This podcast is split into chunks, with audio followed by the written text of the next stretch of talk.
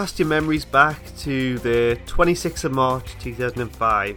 Although some of you might not have been born, which is weird to say. Today we remember the Doctor Who Series 1 episode Rose. Um, welcome to any new listeners, to any returning listeners, um, welcome back. Liam I've wrote, we are the Northeast most some blank Doctor Who podcast. I didn't write blank, but I had to fill in the word. Um, can you think of a word on the spot? Oh, it says blankety blank. Um, I'm being positive and called listened. The most listened Northeast Doctor Who podcast. Or the most northern. Northern. The most northern. Yeah. I'll take this. So, yeah, that's Liam there. Say hello, Liam. Hello, Liam. So, yeah, coming up, we're, talk- we're talking about Rose. We're finding out a bit more about the cast and crew. We've got some brilliant listener feedback. We're challenging Liam to a game of Hoodle, which is a bit like Wordle. Um, Liam, have you taken your bin out? Um, yes. Brilliant. So let's begin episode 96 of the Cloister Bell podcast.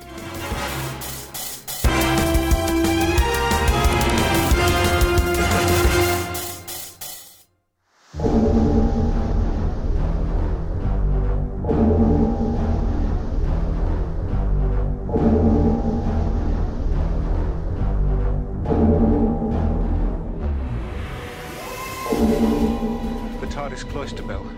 Imminent disaster. The cloister bell? Yes. What's that? Well, it's a sort of communications device reserved for wild catastrophes and sudden calls to man the battle stations. That's the cloister bell. Don't worry about that for now. It's not really terribly significant. The cloister bell? Oh no. So, Liam, how are you doing? Uh, not too bad. I'm in desperate need of a break. What will work? Because I haven't had any time off for quite a while, so I'm really getting quite grumpy and fed up with work. I just need, I just need a week off, and I'll be happy. But yeah, it's uh, it's all good. Not too bad. How about yourself? Yeah, not bad. Uh, I've been a bit ill, so we didn't record last week. Mhm. But I'm I'm better now. Good, good. Um, yeah, all good. Yeah, sorry we had a week off, everyone. Yeah, haven't had a week off work, but I have uh, have had a week off the podcast. I suppose Yeah. that's something. That's something. Um, um, I did meet up uh, with a friend last week, and uh, we went to the cinema to see The Batman. oh yeah, Is And uh, I, I was disappointed with it. It's getting an, an awful lot of feedback, and I've, uh, I've spoken to quite a f- well, I said quite a few people. I've spoken to about a couple of people uh, who have seen it as well, and they absolutely love it. Um, so it's just maybe I was a little bit disappointed with it. I, I got to say, hang on, I'm trying to find it because um, I tweeted about it. I'm just trying to find the tweet because I got an absolutely fantastic response to it. The typical Twitter Twitter response. But um, one thing I say is that I think the cast are really, really good. Um, it's very well cast. The actors are good. Uh, Robert Pattinson, who I'm not very familiar with, but I think a lot of I think you will be Rob, and I know a lot of listeners probably will be because I know that he was in the Harry Potter films and he was in the Twilight movies. Neither of uh, uh, I haven't seen any of the Twilight movies, but he he's a really good Batman. Um, that's interesting to hear because you'd kind of think, having done what like five Twilight movies, um, he's he hasn't been kind of typecast as that kind of role. no, no, because I know Although a vampire and a bat, maybe he has been. yeah, in the, in the same way that Christopher Lee was typecast, but you know he had quite Yeah. an interesting career. Um, Yeah, uh, yeah, no, I don't know because Robert Pattinson has actually had quite a varied career, and he's Yeah. always done different things. Uh, it's just in terms of you know the big popular stuff. Um, you know, it's it's Twilight. Um, but I know he, I think he's done rom coms. He's been in you know various stuff. But no, he he did a really good job um, playing the Batman. Um, the thing that I had uh, an issue with is that I, I found that uh, the film was quite monotone. Like it, it establishes a tone and, and establishes it really well, but sticks with it. It doesn't vary, and, and and so that the viewing experience can be quite monotonous. and it's also the first movie I've watched where the the influence of video games is really really apparent. Um, so as soon as, soon as the movie starts, I mean, I, don't worry, I'm not going to I'm not going to spoil it for in terms of, of plot or anything like that. But as soon as the movie starts, I'm going, oh, that seems something that you would that I've seen in the Hitman games, and um, uh, and there was a, a video game called Heavy Rain, which I think heavily influences this. And anyone, have you heard? Do you know Telltale Games? Yeah. Yeah, um, for those for any listeners who don't, they they did the uh, they're mainly known for um, the Walking Dead video games, but they also did a couple of Batman ones as well, which which I played. And um, if you played the first series of the Telltale Batman game, it's um, plot wise, it's um, I would say it's pretty much the same. Really, I think it's Okay. I think uh, the Batman's very very influenced by it. Um, but anyway, uh, I so anyway, having gone to see it, I, I put this on the uh, on Twitter. I went just returned from the cinema, having seen the Batman. I'm sorry to say, but I didn't enjoy it. The cast were good, but the movie is very monotone, and I really think we need a return of some campy fun. I'm yearning for it now. Bit of Clooney. Well, not that bad, but um, uh, I find that I. I find that a lot of superhero movies are now kind of like taking themselves far too seriously, and I would like a, a bit more of a light-hearted approach. But anyway, that's just my personal take on it. Anyway, that tweet got got this as a response. Weak opinion and horrible taste. Thankfully, Reeves and Pattinson will continue after this near masterpiece, and your opinion will remain irrelevant. Jeez. Who said that? No, no, I'm not. I'm not going to name and shame. Name and shame. Um, but I just think, wow, okay, I, fair enough. You like the movie, but I just, We should do a hall of shame for horrible tweets. I just love that. It just made me chuckle more than anything. It still makes me laugh. Um, and uh, but there's a part of it just gone. My opinion so irrelevant that you thought that you would respond to it anyway. But hey ho. Um, but uh, I've spoke. I have spoken to some people who who really really like it. Um, Yeah. They've enjoyed it. So you know, it's it's probably me going down a um, Winter Soldier route, being contrary. Yeah, I mean, I'm the same when it comes to The Dark Knight. I feel like everyone's just having us on that it's a good film. Oh, did, oh, right, okay, that's interesting because I, I, I do. I mean, it's been years since I've watched it, but I quite like that. I is that is so? You're not a fan of it? I don't know, not really. I, I liked I liked Batman Begins, and I feel like they all Hmm. got progressively worse. I didn't go to the cinema to see The Dark Knight, Right, but okay. uh, on DVD, I watched half of it, got bored. Three months later, I managed to watch the second half, right, okay. and everyone goes on like it's the second greatest film ever, and I just don't. I, I, I don't know. I feel like I'm missing something. Oh, okay. I don't. Well, under- you know, I, it- I it- do not understand what people are talking about. I, d- I mean, I, I'll need to rewatch it again, so I will. But my memory of it is that I thought it was quite a good film. I think I'm probably with you. I think of the trilogy, I think probably Batman Begins is the better film. Um, but I thought The Dark Knight was good. But uh, with all due respect to uh, Heath Ledger, who does, I think, does do a fantastic performance as the Joker. Um, for me, I still think it's Jack Nicholson because in terms of the Joker, I think he nails it because you get the humor with that character and the danger. You know, it's the Joker. He has a he has a sense of humor. It may be warped, but there is that element there. I think with Heath Heath Ledger's Joker, he's he's really just you know more of an anarchist. There's no jo- Joker element to him.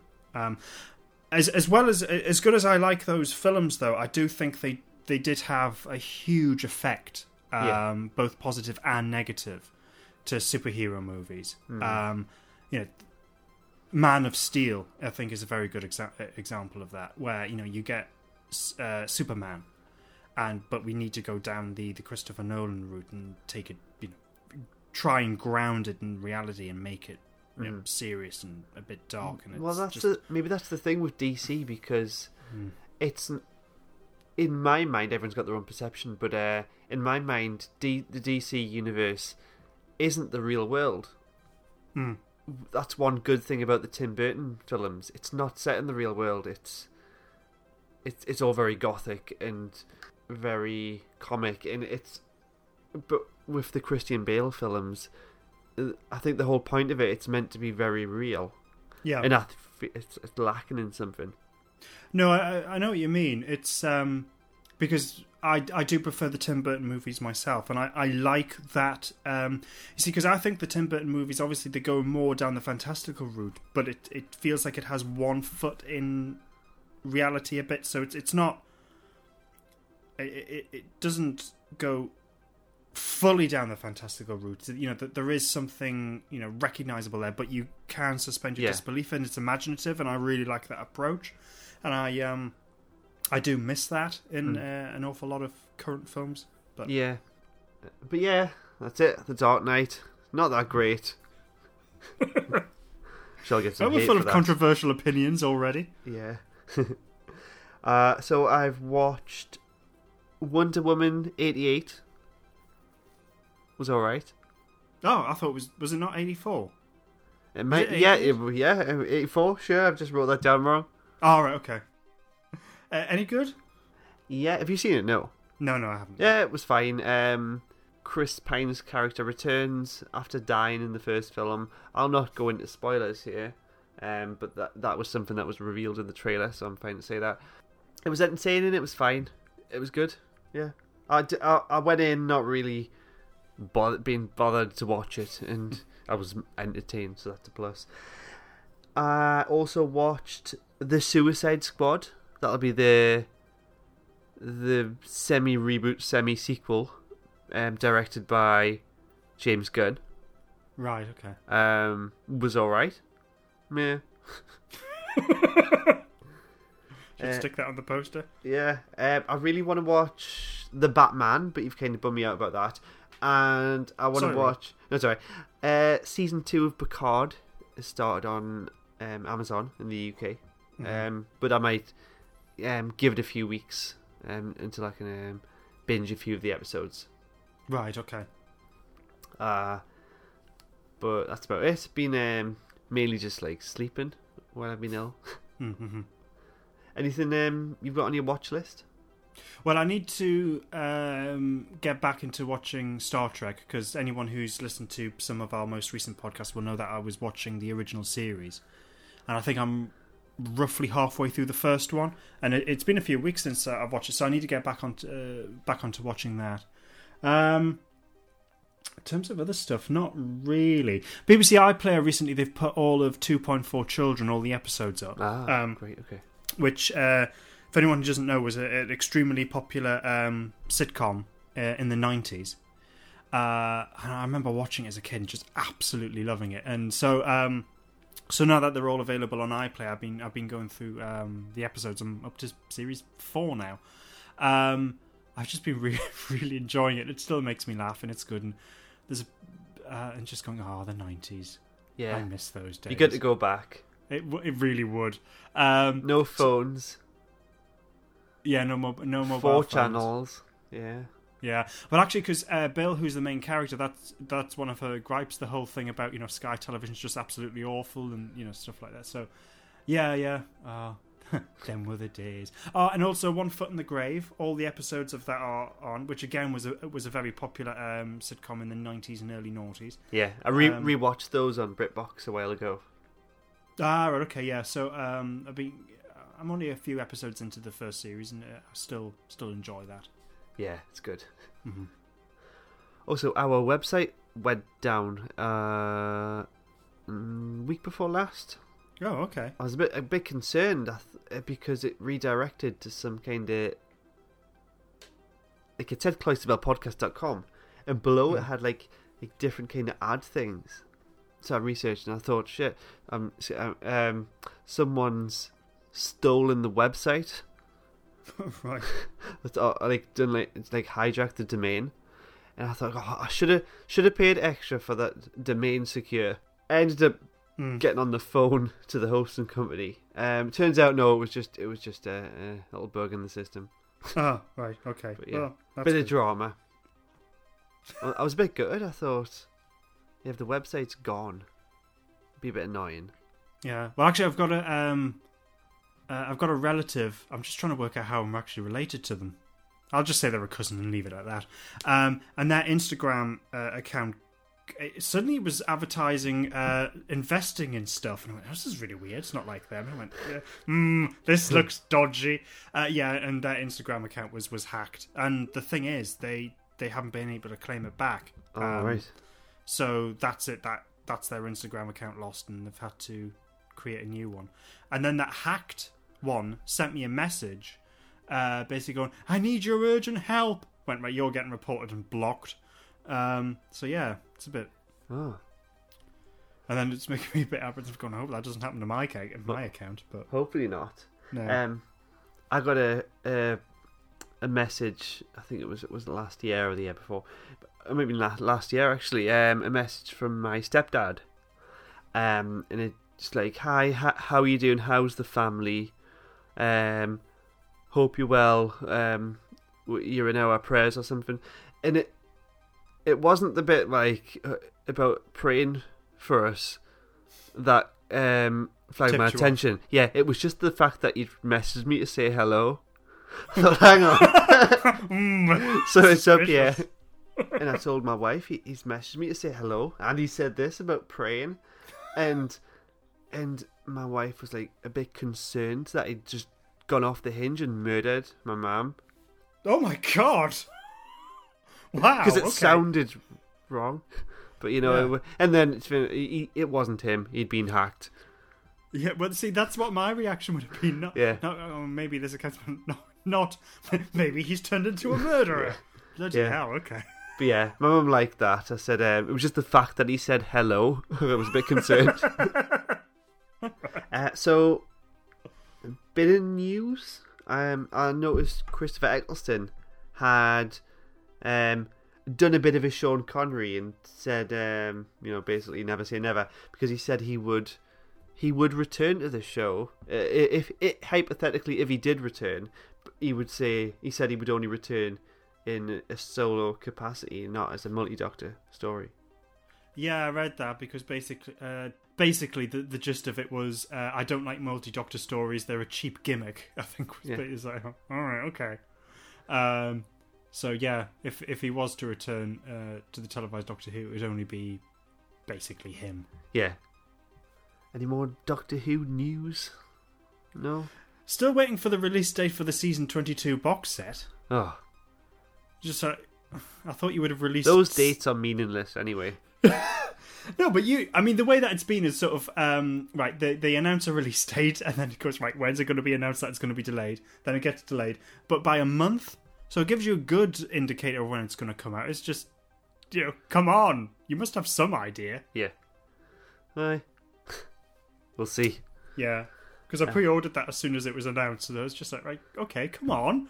I'm in the mood to watch Attack of the Cybermen. I mean, it may not be great, but, or Vengeance on Varos, because that's my favourite Colin Baker story. Yeah. Um, so like, come on. So, yeah. So that's a case of non Doctor Who news, waiting for news. But, yeah so they better get a move on yeah. Um, uh, the after show team have signed on for another live stream for Legend of the Sea Devils. Good, good. Another bit Oh, of yeah. news. Yep. So um, that's another thing. We we still haven't got the broadcast date for that episode, have we yet? No, like, is everyone just as- assuming it's Easter? I don't know. Hmm. That's what I'm going with.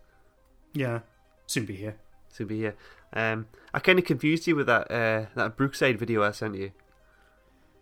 Yes, you did. So uh, uh, to advertise that, you you put up a, a video of the, the Brookside title sequence, which again, for for anyone who may not know, it was a controversial but popular um, soap opera broadcast in the nineties and I think early noughties. I can't for the life of me remember when it was cancelled.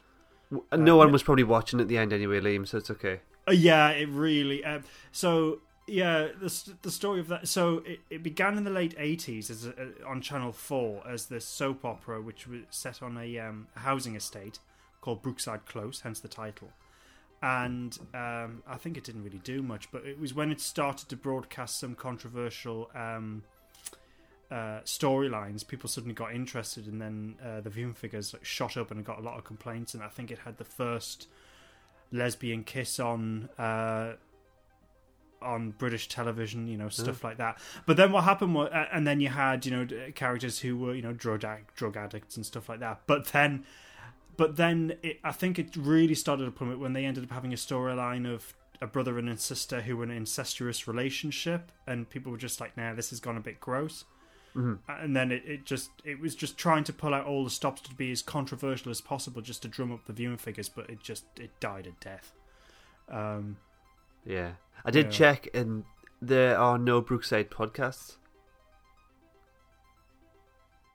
Um. All right. Okay.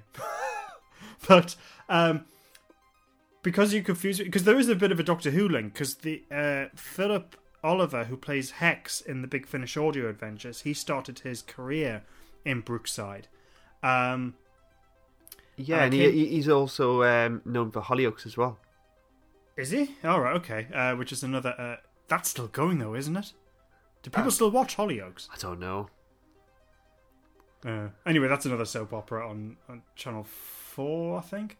Um, all right, I didn't know he was in that. So yeah, there was a bit of a Doctor Who connection. But anyway, in my one because I was trying to find the fact that you put up this thing about Brookside on, it was just like, what the hell is this about? And then you explained the context. It was like, oh, all right, okay, yeah, yeah, yeah. Well, we did the um, the live after shows, and in, when we did the first one about the Halloween apocalypse, we were talking about the character who uh, John Bishop's character, Mhm. his mother. We were thinking, no, that uh, a liver Liverpudlian accent doesn't sound very convincing. Uh, and then someone pointed out that in the comments on YouTube that we're a bunch of idiots. That it's a real accent. She was in Brookside. right. Oh yeah, because that's another thing. because Brookside was uh, was set in Liverpool, right? Okay. it's not. that is quite funny though. Okay. Um. But anyway, in my uh, my wanderings of this, trying to work out the context and then just googling Brookside randomly, um, Philip, I, I don't know when this was. I think it's fairly recently. Philip Olivier and a couple of other actors who used to be in Brookside said that they would be they would be open for Brookside coming back. I'm I'm up for that. Yeah. Oh yeah, all right, okay. the big re- reboot that no one asked for, uh, but never know. Brookside may come back. In other news, um, I've announced on Twitter that we'll be discussing Storm Warning on the the hundred and first podcast. Yes. Mm-hmm. Yeah. Um, so hopefully we can get some feedback for that. Um, a few quick social reminders. Uh, we're on Facebook.com slash cloisterbell, Twitter at podcastbell, Instagram cloister underscore bell. Um, you can support us on patreon.com slash cloisterbell for bonus episodes and video diaries and more. Um, you can subscribe to us on YouTube for, and press the bell button to be notified for upcoming live streams. Keep your browsers locked to cloisterbellpodcast.com for all the news and latest podcasts. And some other stuff on there, games, and I don't know, Liam, what else is there? Who knows? Um, you can review us on Podchaser or Apple Podcasts and subscribe to us on your preferred podcast platform and give it a share. So, on to Rose. So, Rose Tyler believes she's living another day of her ordinary life, dressing lifeless plastic facsimiles and putting the lottery on, but after being threatened by the Autons, um, controlled by the Nestene consciousness, she meets the Ninth Doctor. Uh, crew for this episode written by Russell T Davies, produced by Phil Collinson, directed by Keith Boak. And the cast for this one introducing Christopher Eccleston as the Ninth Doctor, Billie Piper as Rose Tyler, Camille Coduri as Jackie Tyler, Mark Benton played Clive, Elli Garnett played Carolyn, Adam McCoy played Clive's son. Think he was a real McCoy? And yeah, Nick Briggs played the voice of the Nestene consciousness, if you couldn't tell. In other media, um, there is a Target novelization. You can get the script of the whole story in the hardback shooting scripts from 2005, and there's a few bits in the hardback inside story from 2006 as well. Um, it has some of the recording locations. Well, if it's like Cardiff, Cardiff, Cardiff, um, Trafalgar Square, Westminster Bridge. Um, it does say La Fosse Restaurant in Cardiff. If you want to go to the restaurant. Um, Marks and Spencer as well. Mm-hmm. Yeah, yeah. A couple of locations to check out. um, yeah. Any thoughts on the cast and crew? No, sorry, uh, I am a little bit distracted. We'll obviously get on to Rose. At the moment on Twitter, there's something that was trending, and I'm going, what the hell? It's Doctor in Distress. Yeah, Do you know that song? yeah. Right, okay. trending. That's trending on Twitter right now.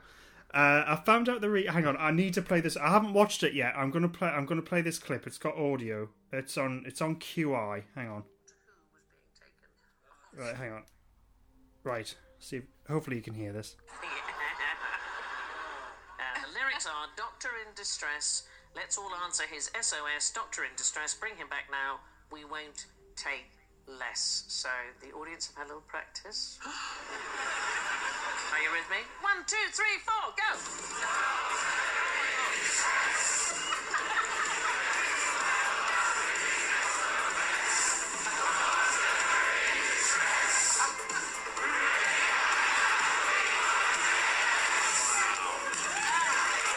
I'd say that's an improvement. I never thought that would that.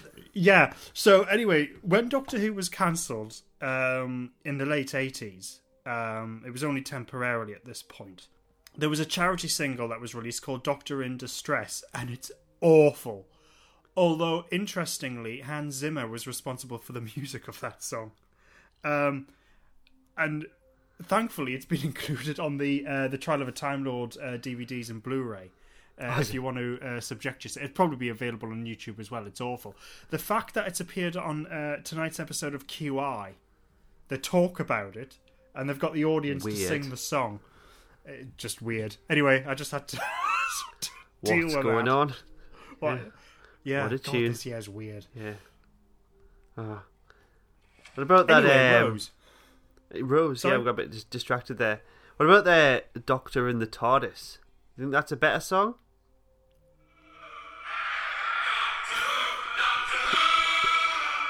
Which is worse?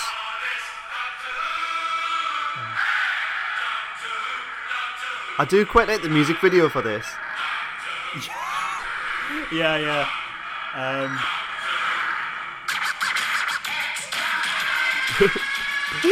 But what's going on? It's like some kind of American sheriff's car chasing these square Yeah. Daleks and running them over.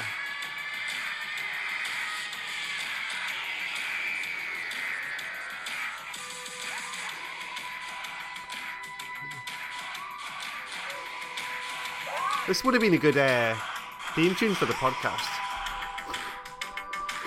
no. yeah, maybe we should. I mean, it uh, it does. I mean, it's it's not. The, I mean, it's cheesy nostal nost, uh, novelty. So it's. I much prefer Doctor in the TARDIS. That came out in. I'm sure that came out in 1988 or something. Doctor in the Right. Doctor in the TARDIS. I wonder. I think there was. Uh, I'm sure there was a disco version of the Doctor Who theme that came out in the late 70s as well, at the height of disco, and they went, "Oh, we'll just do a dance version of the Doctor Who theme. Why not?" Yeah, why not? Very Yeah, well- I think it actually got into the charts as well, which is astonishing. Yeah, not surprised. I need to dig that out sometime. Anyway, sorry, Yeah. Rob. Back to Rose. Um, yeah. Um, speaking of which, what do you think of the theme music for Rose? The, the the Doctor Who theme, and what was your first impressions? Of um, The theme tune. I liked the theme tune. It was um, it was it was it went back to the radiophonic element of it, so it it, it harkened back to the the 60s and uh, 70s version of the theme tune, but it's got um, you know, an orchestral blend to it. I thought it was quite good. What was your What was your reaction? It was good because I wasn't sure which way they were going to go. Obviously, we'd had the TV movie theme, Mhm. um, which was Entirely orchestral. yeah, I was going to say, but in a different way. It had a, it had a, it didn't have the same energy, Mhm. and I don't think uh, a Doctor Who theme has had as much energy as this one since. Yes, that's true. Yeah, I'd agree with that. Yeah, I, I do. I do agree. with- It was a bit. It was a bit tiring because we had it for, f what was it, four and a half series. So it, yeah, it was with, with a slight, slight variance of it. I think it got a bit more.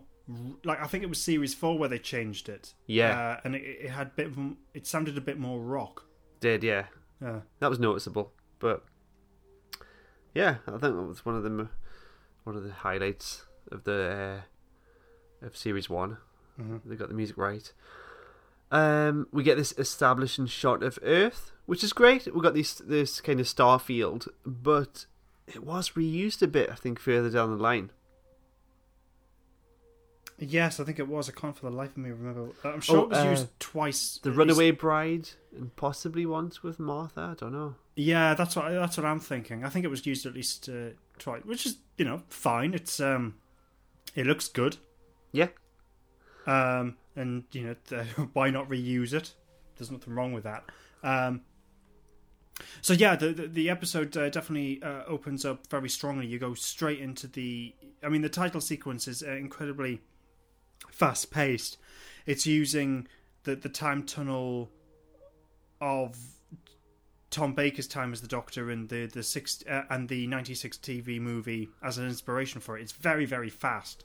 Yeah, and we've And- got this these two styles in the vortex. We've got this the red, which is I think that's moving forward in time. Yeah. and it's quite raw, Mhm. and, and um, going back in time is the blue, which is more kind of streamlined and contained. hmm So you know, it's it's got a, a very you know, it's very, very very you know, fast paced. You, you know, it's going straight in excitement and all the rest of it. And then as soon as you come out with that uh, title sequence, then we go straight into the, as you said, the establishing shot of Earth. So there's a brief moment of calm before we then pan to Earth and then go like crashing into the United Kingdom, zooming into London. Um, so I think um, the style of the show uh, in terms of the structure and the pace of it and what RTD and the whole production team are wanting to do is established from the off. Mm. Um, be, uh, I mean, I think there's a there's, they, they settle down a little bit and um, bed the show down. Certainly by the time that um, David Tennant becomes the Doctor, um, although it's still quite a fast-paced show. But certainly with this, the, the first series of Doctor Who with Christopher Eccleston, you know, the the type of show that you're going to get is pretty much established from the off. Mhm. So the fast-paced music, um, which I guess was trying to be uh, attention grabbing, I think, because again, it's these these opening moments. So we've got the, the title sequence, which uh, you know gets you into the show, and then you're establishing yourself that there's a space element to this this uh, Yeah. series, but we're not really going to be looking at it because bam, we're straight into London, yeah and we're seeing Rose and establishing her life. So she gets up at half seven in the morning, goes straight to work, goes and has lunch. Uh, she lives with her mother, um, but she's got a boyfriend.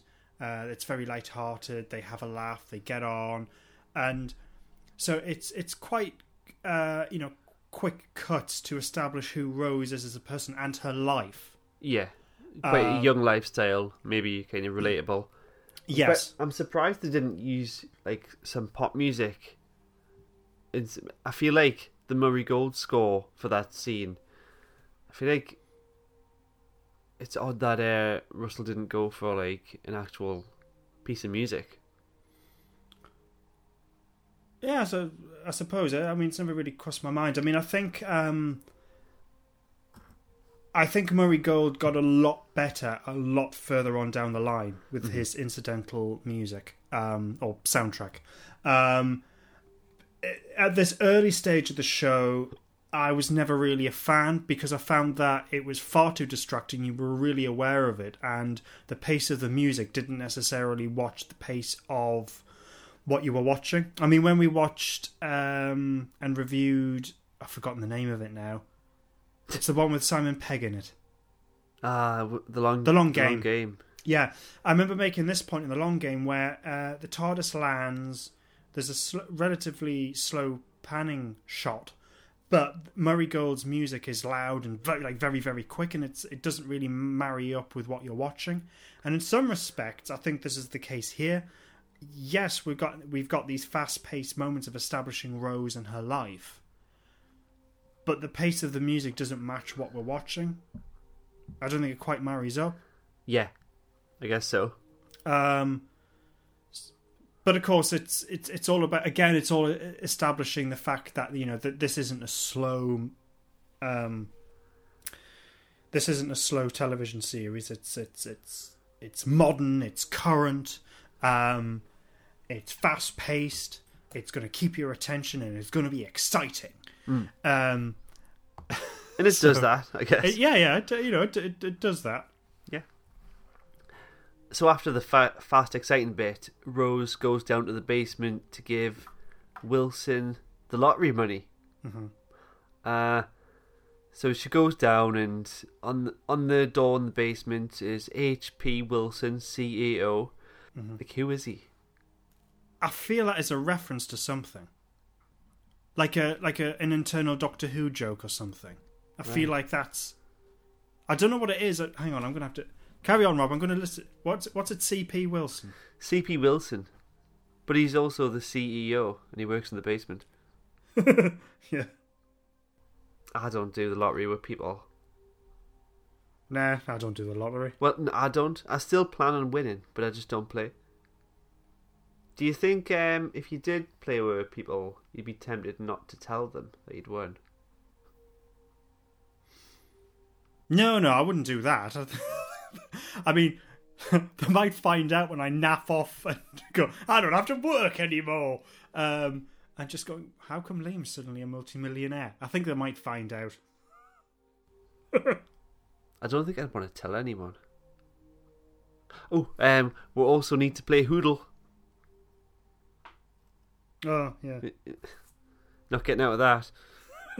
so, um, while you're doing some research, shall I explain the rules to you? Can you multitask? Uh, yeah, I can try. Okay, Because I've so- never played. I'm, I know that's a thing, and it involves coloured boxes, and if you get it right, it's green. But I've never played Wordle.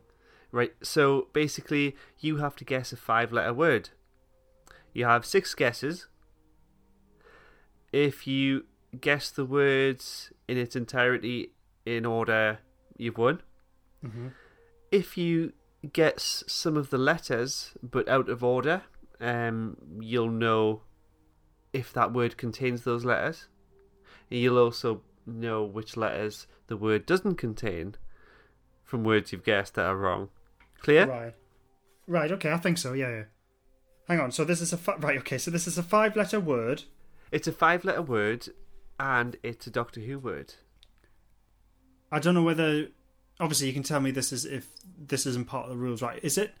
Is it Doctor Who in general, or is it specific to this episode? It's Doctor Who in general, I'm afraid. Oh, right, okay. Um, I'm going to say Dalek. Let's have a little look. So you've... there's no D. There is an A, but it's in the wrong place. Right. Okay. There's no L. There is an E, but it's in the wrong place. Okay. There's no K. So you're no- looking for a five letter word Hmm. with an A and an E, but the A doesn't come second and the E doesn't come second last. Uh, you can come back in a bit if you want. yeah. Yeah. I think so. I'm gonna have to. I'm gonna have to think about this. Right. Okay. You found out who Wilson is? No. No. I, I don't think it is a thing. Ah. Well, he's dead now. Cares? Yeah. Wilson's dead. so, um, Rose wanders into a room with the mannequins. Do you think the scene was scary? Uh. No. Not personally. No. No. Did you? No. I think because one thing I will say about Rose is I think um, uh, Billie Piper is is I think plays the part really really well, and I think if you're going to like pinpoint uh, a moment in Rose to actually go, you know, how good she is playing the part, I would say it was this part because the whole thing of going, she's gone down to the basement to find out Wilson, and that whole thing of going, Wilson, Wilson, are you there? Is that you, Wilson? Uh, it's like no one would behave like that. The shout for Wilson. Oh, he's not here. I'm sodding off now. It's like it's I'm the end of my shift. I want to go home. Sod this. Yeah. Um, but she she. I don't think moments like that are very easy to play. That's because it's not natural. I mean, would you do that if you're told to go for working for your work colleagues? You know, you look for them and then they're not there. Nah, it's like you were saying. If it's like if it's time to go home, you're gonna give everything a half-hour attempt, or you, you at least pretend you've done it. yeah, exactly. And so, uh, um, and I, so I think you know she, she plays all she plays all that really well. I mean, there's part of me back in the mind of just going, no one be, you know behave like this, um, and doing that whole thing like uh, because in terms of the script, she's made to say that and repeat this quite a bit. Um, and I think she you know plays it really rather well. Yeah. God, I wonder how many takes she did. Like the word must have lost all meaning. Wilson. What was that video years ago that went viral? It's a man uh, chasing his dog who then ends up chasing a whole Oh bunch of sheep or something. What was he called? Was it um, Winton? No. What, No. what was it? When the guy's chasing the dog, and he's like, "Jesus Christ!" Yes. uh, but now it's been redone with like scenes of Jurassic Park stampedes with the same audio. Yeah, yeah. Jesus Christ! Was it Fenton? Fenton, yes. Fenton? Not Fenton? Fenton. Jesus Christ! Hang on, I'm gonna find. See if it's still on. Fenton dog. Yeah. It'll be up there with the sneezing panda. It's ten years old. This video. This this went viral ten years ago. Wow.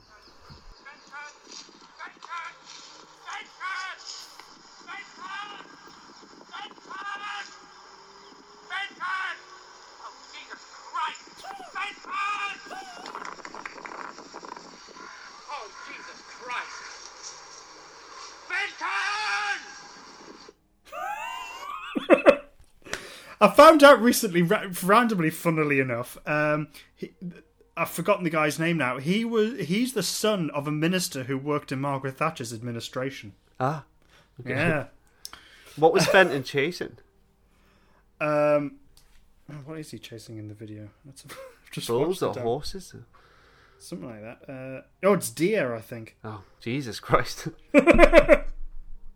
Yeah, he chases red deer in Richmond Park. And uh, he chases them, and then they end up running to to the road where there's a lot of traffic. So, uh, so yeah, Never good. no, never good. so right before Rose gets clobbered by one of the one of the autons, the doctor grabs her and tells her to run. So it's a bit of a subtle but fast entrance from the doctor. Mhm. Um, uh, so yep, the doctor's back. He's now Chris Vettelstein, and we didn't get a regeneration scene. You fine with that? Yep. Yep. Um, we'll have the scene in the, in the lift, which in which they discuss discuss students and uh, and Wilson being dead.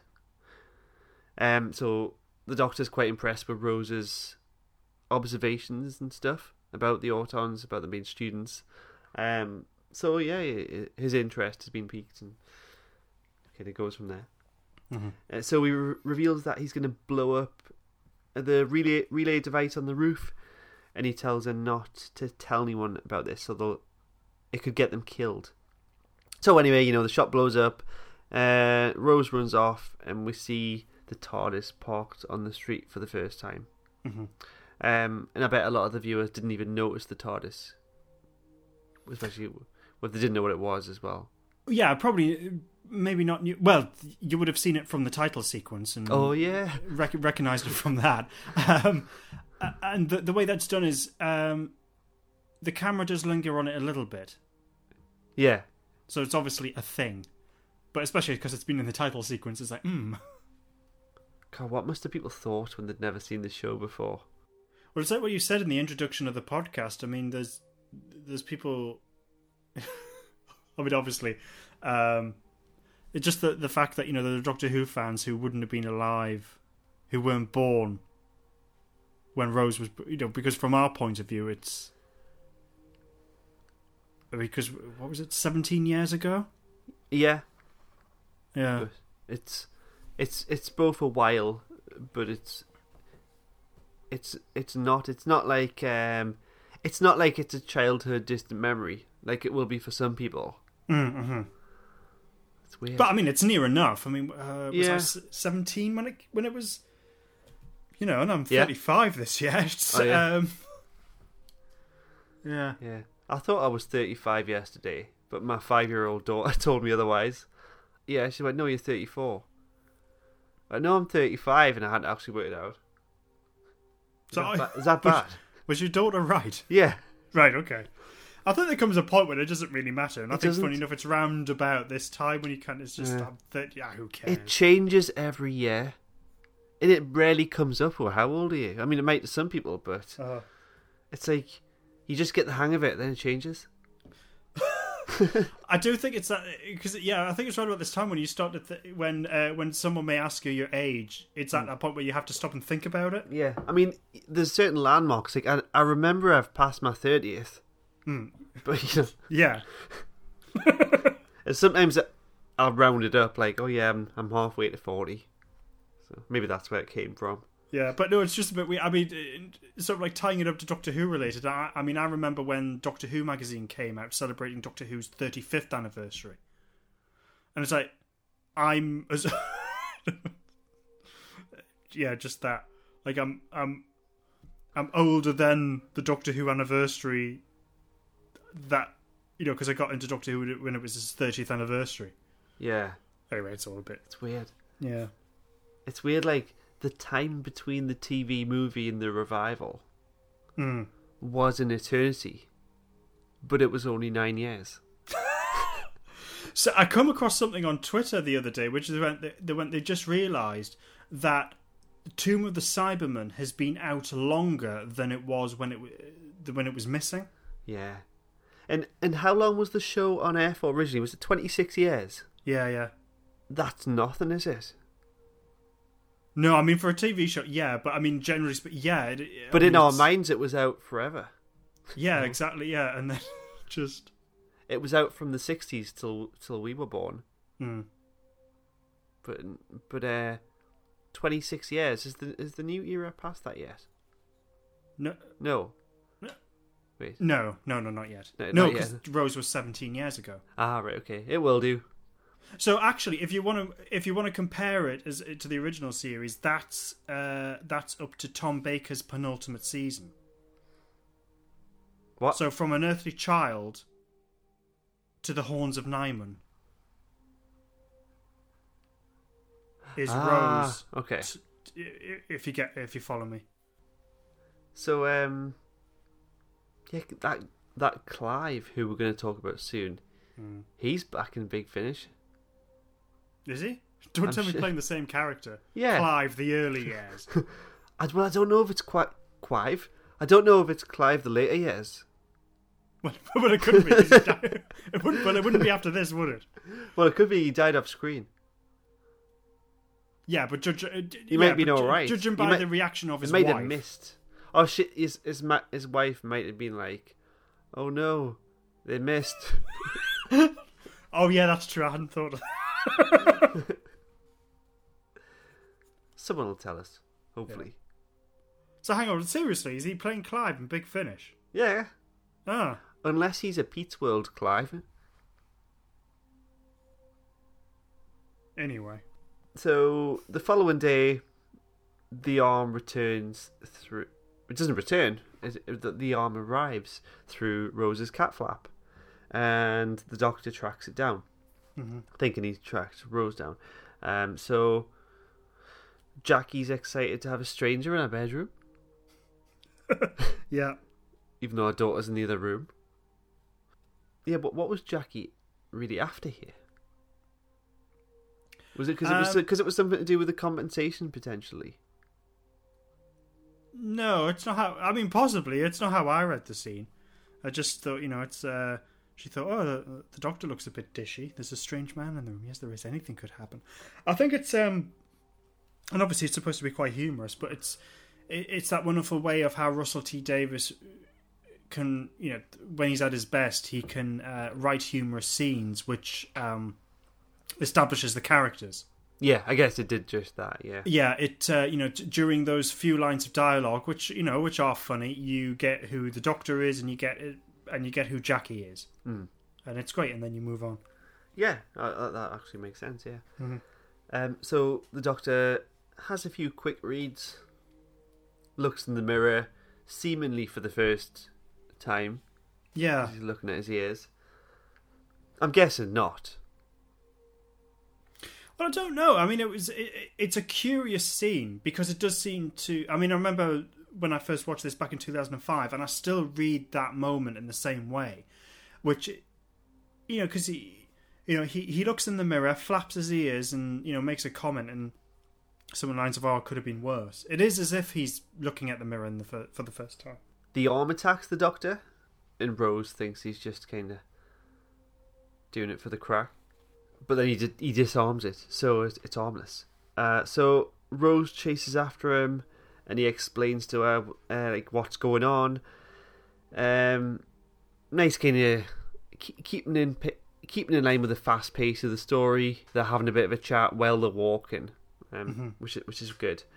And then they have the great uh, turn of the world speech. Yeah. Uh, did you like that? Yeah, yeah, I do. I mean, I think, um, I mean, Christopher Eccleston is a good actor, and uh, and Doctor Who was un- unlike any other part that he he played before and since, and um, I think by the time he left the series, he really nailed it. I think this early on, I, f- I don't think. I mean, I don't. I'm not suggesting that it's a bad performance, but I'm. You know, when I when I'm watching him this early on in the series, I'm aware of. I'm. I'm can see him acting, if you know what I mean. You know where Right. where you can kind of see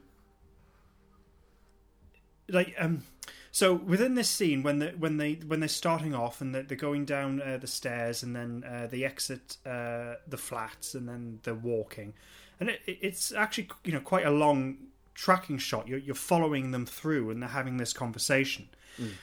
I'm watching that scene. I'm watching Christopher Eccleston. You know, comparing it to Billie Piper, like I said before, she's just effortless. You know, the, the way that she plays the part, it just comes naturally her to like breathing. I think it's really, really good.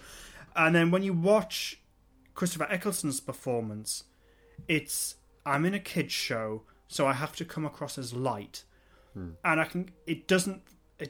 It doesn't feel natural. You know, he, he's trying to have this even even everything to down to the way that he's walking with this sort of bounce to him. It doesn't seem to work. But when they stop, uh, when when Rose asks the doctor, "Seriously, who are you?" and then he goes into that speech about you know how we were saying about the world revolving and da da da da and all the rest of it. One, uh, I really like the dialogue, and two, that's you know then uh, Eccleston seems to shift gears and get into it get into his stride and perf- he performs that moment really really well. Mm. Um, now, as, so, so as I said, it's not an awful performance, but um, i- i- th- there are parts when I watch Rose, and because I remember when it was first broadcast back in 2005, I honestly thought that Eccleston was totally miscast, if I'm honest. Um, Right. uh, I don't think that now. I think that you know that that's really harsh. Um, but yeah, there are moments within this episode where I can see I can see the sort of the cogs going a little bit. But then there are moments when you go, yeah, it, he's kind of nailed it. And this this whole moment in the in the show seems to capitulate all that. So the way that it starts, I'm kind of seeing Eccleston trying to get to grips with how he plays this part in in a show like Doctor Who Yeah. and then when he's given something you know um when he can just pause and be a bit serious um that's when he's at his best Yeah, you, you definitely notice that shift in tone in a few of the other stories as well. yes yeah yeah With regards to him kind of warming into the character, I'm pretty sure that World War Three might have been the first story in this block as well. Right. Okay. So I think Rose might not have actually been the first. No, no, I'm not saying it was the first. Yeah, I think you're right. I don't think it was the first that was uh, that was shot, but it was it was shot quite early on. Um, and I think, I mean, by the time you get to Boomtown and the final two episodes, uh, you know, the parting of the ways and all that, I think that's when he's really nailed it. He's got that, um, the ability to play the humor and the light-hearted moments as well, you know, as strongly as he plays the serious moments. Yeah. Um, but this early on, it's he's finding his feet with it, and I think it's evident. As I said, it's not it's not a bad performance by any stretch of the imagination, but you can kind of see he's still trying to work it out a bit. With regards to um, characters being developed in this episode, we'll have Mickey. Um, now, the feeling I got was that we're not really meant to like Mickey. Mm-hmm. In contrast with how he would be later in the show, um, you know, his character develops a lot, and we'll see another side of him. Um, looking back at this episode in retrospect, you can see, you can kind of see um, that side of Mickey that's there, but you know, it's not, um, it's not really highlighted. So, in this story, we have. Um, we see sides of him that maybe he's not that caring, or maybe he's just he's not that exciting for Rose. Mhm. Um, what was your feelings? Did you dislike him initially? I've never really had that much time with the character, if I'm honest. But then I haven't had much of a problem with him. I thought he was, I thought he was fine. He was part of the show. It sort of worked. Coming back to the episode now, um, I didn't really care for the character, and I wish at the the end of the episode, you know, if if I was to go back and, and watch all these you know, episodes again and, and follow it through as a series, I kind of wish that mm, at the end of Rose, you just ditch the character? Because I think the way that he's established, he's initially sort of the comic relief, uh, but there's too much comic uh, relief in this episode, as enough as it is. Mm. And I don't think it's particularly funny or heartwarming or anything like that. And then later on in the episode, he just comes across as a bit of a dick. You know, when he's. Um, you know, calling Rose his woman and then telling him not to like read his emails and all the rest of it, and it's just like, mm, right, Mm. okay. Yeah. Uh, and then at the and then, but certainly by the end of the episode, when they're uh, dealing with all the situation, and Rose actually, you know, comes and saves the day. It's Mickey who says, um, you know, don't save the Doctor; he's not worth it. And he's really weak and pathetic, and completely unsympathetic. And it's interesting, you know, later on when you get to uh, um, uh, Dalek and the long game, you know, with the character Adam. Yeah. Now I know a lot of people don't like th- that character and are really happy when he when he's ditched. And I'm not for one suggesting he should have become he should have become a long term character. But in comparison, actually, um, I think when you look at how the Doctor treated Adam at the end of the long game compared to the way you know how Mickey was behaving here. Um, I think maybe you were a bit too harsh with Adam because you forgive him, and I just think uh, I wasn't really impressed with Mickey. And I think really, if you were, you know, perhaps um, you know, reapproach this direction, you could have that character, but at the end, it's sort of like, right, you're Deadwood, uh, you're pathetic, and all the rest of it. I'm ditching you, and I'm going for the, you know, because And Yeah. the Doctor's the other man. Yeah. Yeah. yeah, and um, yeah, so it's it's funny coming back to it. I had no time for Mickey at all, Mhm. and you- you're kind of questioning, going, "What's Rose doing with this pillock?" Yeah, maybe he shouldn't have been brought back. I mean, he was brought back in a good way, but it kind of ends um, with the fact that Rose doesn't. Rose no longer has a job. It was blown up. Yeah, She no longer has a boyfriend. uh, Has an attachment there. Um, um, her mother's fine at home. You know, she's she's really got no ties at home. yeah, Um, so may- maybe it would have been best to leave Mickey alone in the future. Yeah, I think by all means have him here, but ditch him at the end. And then later on, when you want to bring Rose home, I mean, you've already stab- established Jackie, and I think it would be a bit harsh for Rose just to ditch her mother when they clearly get on. Mm. I think you know th- th- that's fine. Bring her character back, but um, Yeah. Mickey, nah. Yeah. That said, though, when he does come back, they do change the tone and um, the way you're meant to feel about him is different. Mm, So mhm. I, I don't know. Yeah, that's true. Yeah, we're kind of warm to him because uh, he's more welcomed. Yeah, Yeah, but but but on the basis of this episode alone, yeah, it's like no, uh, go away. yeah. Um, so when we She goes round to his flat next. Mhm. Uh, this is when we uh, had the scene about him saying, "No, you know, don't read my emails." yeah, Yeah. Um, do you think he makes bad covers? yeah, he's yeah he does. I mean, that's another thing as well. He strikes me as someone who can't make a decent cup of tea as well. Yeah, because she I said, mean, like, you know, that- you know, make sure you wash it. Don't rinse it this time. Yeah, I mean, you can't. So this is. A, I mean, maybe you know, I don't want to particularly do dishes, but you know, you got to do them. In fact, he can't even wash a cup without being told Mm. how to do it properly. I mean, yeah. Don't you hate it when you get a mug and it's just brown inside? Like, like just add water for an instant cuppa. yeah, So Rose does a bit of research on um on the internet. Now she searches Doctor Who and she does get a lot of medical stuff. I actually find that problem. Do you get that? If Um, you're searching Doctor Who, blah blah blah. Uh, to be honest, Rob, I don't tend to do that. Yeah, I don't just research like Doctor Who blue box like she does. Actually, hang on, I'm to do that. Hang on. See if, I mean, it probably works. Uh, hang on. Doctor Who. I bet you something Doctor Who comes up.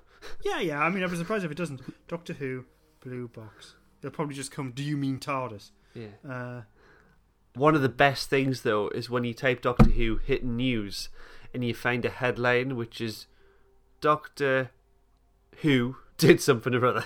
yes, yeah. That actually that has happened. And it's like I'll do that now. Doctor Who was committed of murder. Jesus, the show's got dark. Uh, all right. Okay. No, it's actually. Yeah. Let's have a little look. Yeah. No, it's a whole load of images of the TARDIS. Then you've got the what is the blue box in Doctor Who? It's the TARDIS. What is the Doctor Who police box? It's the TARDIS. Then there was a Doctor Who novel called Blue Box. Huh? Yeah, it's all Doctor Who related stuff. How disappointing. Pregnant Jodie Whittaker holds hands with daughter on morning stroll. Wow. cool story, bro. Um, Jodie Whittaker replaced by Danny Dyer as David Tennant no longer dot dot dot. Oh, that's clearly clickbait. Yes. What else? David Tennant's going to the Wales Comic Con. Uh, Barrowman just backed out the other week. Someone from work's actually going to that soon. Oh, they all right. Uh, do they know who else is going to be there? Uh, guest wise, I think some of the main guests I noticed um, Bruce Campbell, which is pretty cool. Uh, who else? There's quite a few. Shall I actually? Um, I'll tell you. Oh, okay, yeah. Evangeline Lilly is going um, from I don't know Lost, The Hobbit, and um, Ant Man. So Wales Comic Con.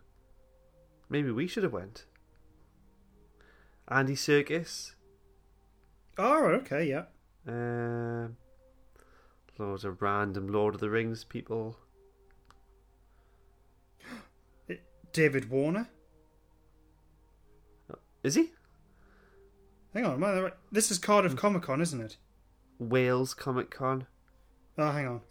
I would, I would have thought it would be Guest Cardiff, list. but. Christina Ricci. Catherine hang on, can you send me the link? Yeah, uh, I'm on the li- page for the guest list. It's all sold out, I'm afraid, so you can't go. Mm. How much would you pay? I'll tell you the prices. If you wanted Uh, the, the the full VIP weekend ticket, Oh, I'm sure that'd be extortionate. eh, four hundred. and that gives you two eighty pound photo tickets. Oh yes, okay, yeah, you're right. David Tennant, Andy Serkis, Summer Glau, Brian Blessed, Sam J. Jones, Flash Gordon, Kevin Conroy, he's a cool Batman. Um, David Bradley, Catherine Tate. the voice of Mewtwo, the dad from Sister Sister, Ray. What? No, they got quite a few. Joseph The- uh, Marcel. Ooh, the cast of Fresh Prince of Bel Air. Yeah, there's quite a few of them actually, including Joseph Marcel, who played the butler, who was also in Remembrance of the Daleks. Yeah. the the strong sister from Encanto. Julian Glover. Yeah. Lots of Hobbit people. Colin Baker, Paul McGann, Sylvester McCoy. They're Matt, I'm not interested. Sean Pertwee, All right, okay. uh, Mario, Super Mario. Super. okay. I don't know. We'll go next time, eh? Yeah, yeah, be quite good. So, out of those those names, who in your mind is the biggest celebrity? Um. Hmm. Good question. I mean, Andy Serkis has definitely got to be up there. Um. Brian, but but then you got Brian Blessed. I mean, that man's a living legend. Uh, I still think, in my mind, Bruce Campbell's top.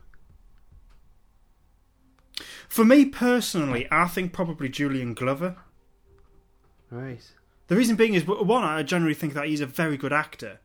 But then, you know, pretty much anything that, uh, that you know, I mean, he's been in Doctor Who twice. He was in The Crusade. He was in um, City of Death. He was in an episode of Blake Seven. He was in Star Wars. He played the main villain in the James Bond film for For Your Eyes Only.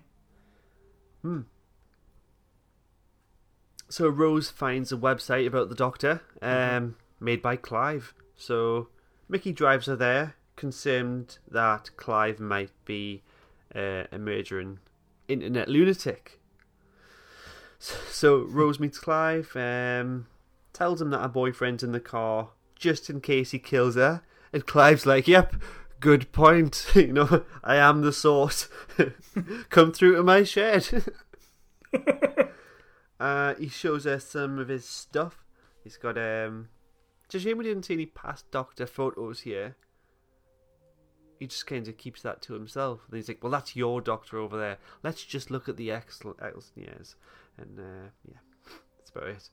No, I know what you mean. I think that if you were to have a scene like that now, then they'd probably do that. But when you're establishing an entirely new show, and you know the Doctor's weird enough as it is, I think you don't want to confuse the audience too much. You know, just try and keep it as straightforward as possible. So I can I can kind of get why they took this approach. Uh, I mean, from from from our nerdy fan perspective, uh, why didn't you include a photo of Peter Davison? Uh, but um, but no, I, I I actually think in terms of establishing the series, I think this is in that sense, it's, Yeah. it's best to do it. Yeah, yeah, I guess it's quite clear for the viewers, especially the line about how uh, I think it, it, maybe it's a title passed on from father to son. That can have a double meaning to the viewers depending on what they how what they know about the show. Yes, in their true, yeah, in yeah. their minds, it could mean all the the years of Eccleston Mm-hmm. going around time, or to us, it could mean all the different faces. Yeah. Mm-hmm. So yeah, it's explained quite well. Um, is Clive a bit of an unfair representation of the fandom? I mean, you- you're watching the scene, and especially sort of, uh, you know, the whole thing of uh, the fact that it's it's a woman who's interested. You know, the wife's making a woman is interested. In uh, it's just like, are you? Mm, are you making a point? Because it's subtle. Um, Yeah, yeah, I mean, it's in his little um, his weird shed. It's like me on the YouTube live streams in the shed. yeah.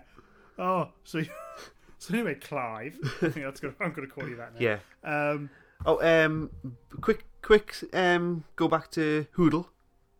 He got a five-letter word. That's no, not Dalek. I, I've been trying to rack my brains. I cannot for the life of me think of another. I thought I thought I had. It's going to be obvious. It's going to be Dalek. Well, what do you mean it's not Dalek? Oh, it's going to be a bit harder than that. Um, I nearly did Clive. Yeah, but it doesn't have an A in it. And you didn't. You did say it was Doctor Who in general, not this episode. Yes, yeah.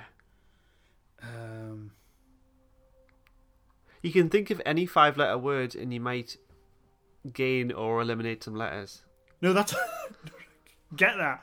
The thing is, I, I cannot for the life of me think of another Doctor Who word which is five letters long.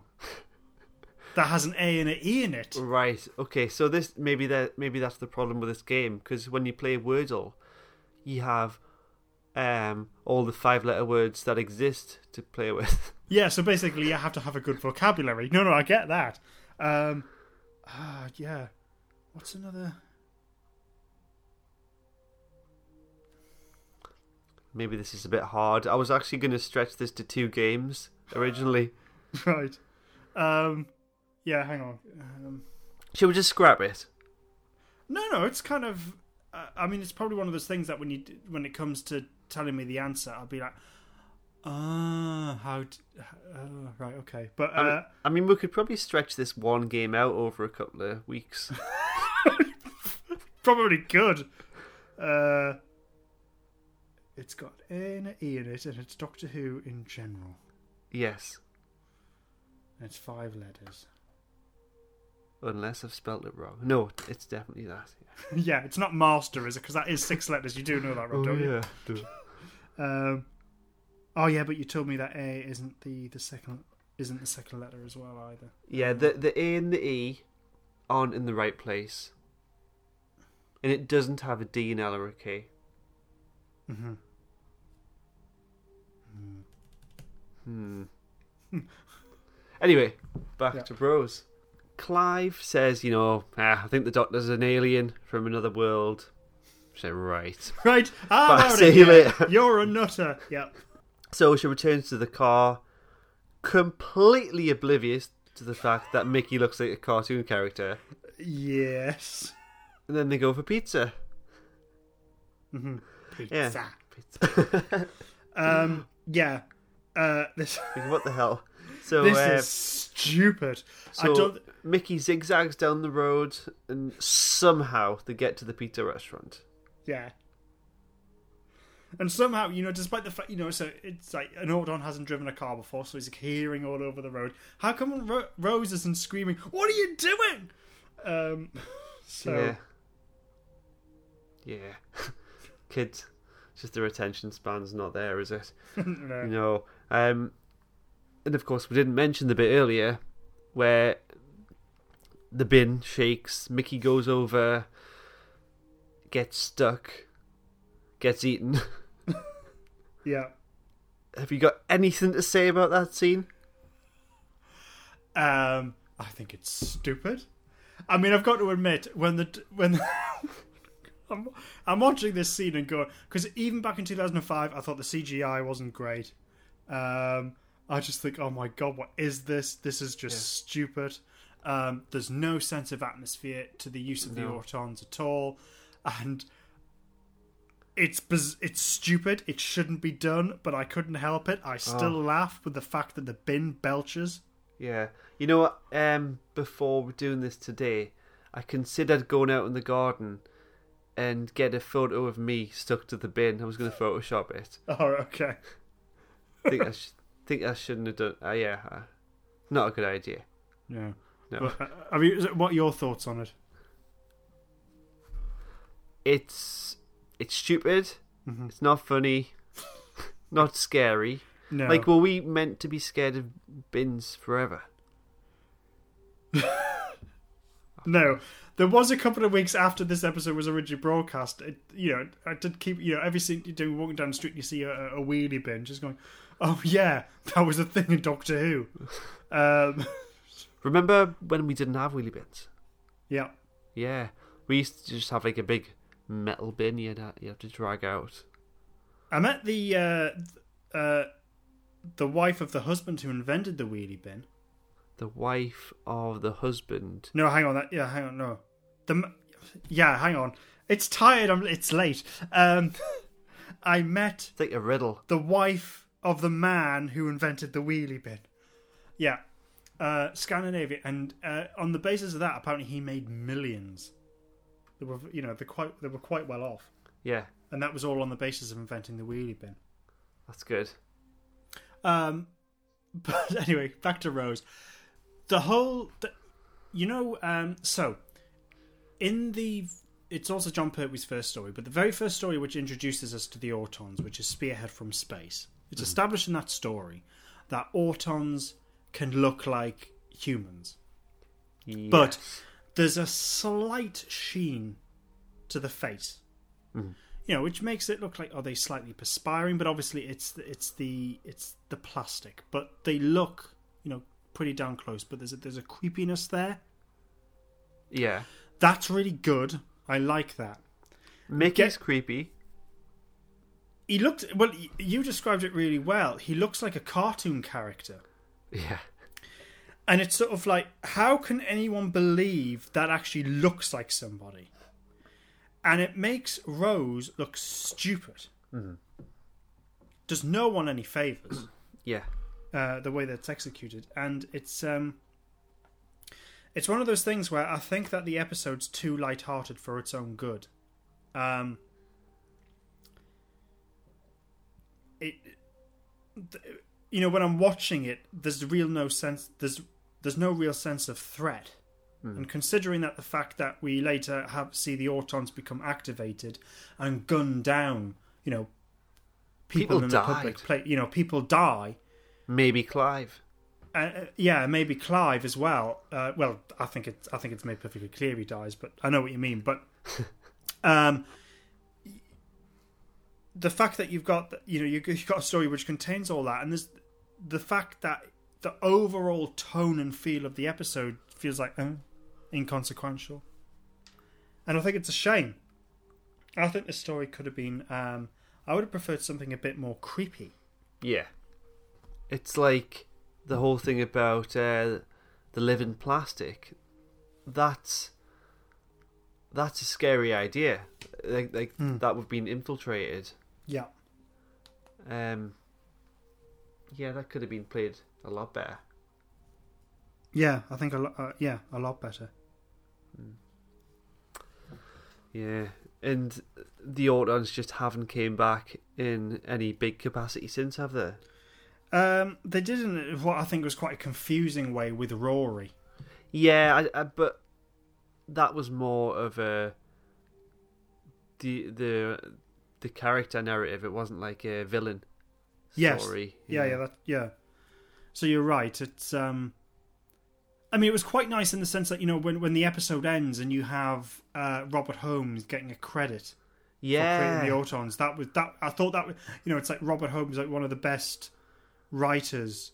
that uh, was one. to- That was a standout bit for rewatching it. Mm. thought, oh look, there's a real link to Doctor Who here. a Yeah. word. um, you know the fact that they they went to that bother of actually going you know the autons were created by robert holmes and were, were mention, mentioning that i think was just a really nice thing to do Yeah. but it's just great to you know uh, in 21st century doctor who you know still seeing his name i just thought it was was great Yeah.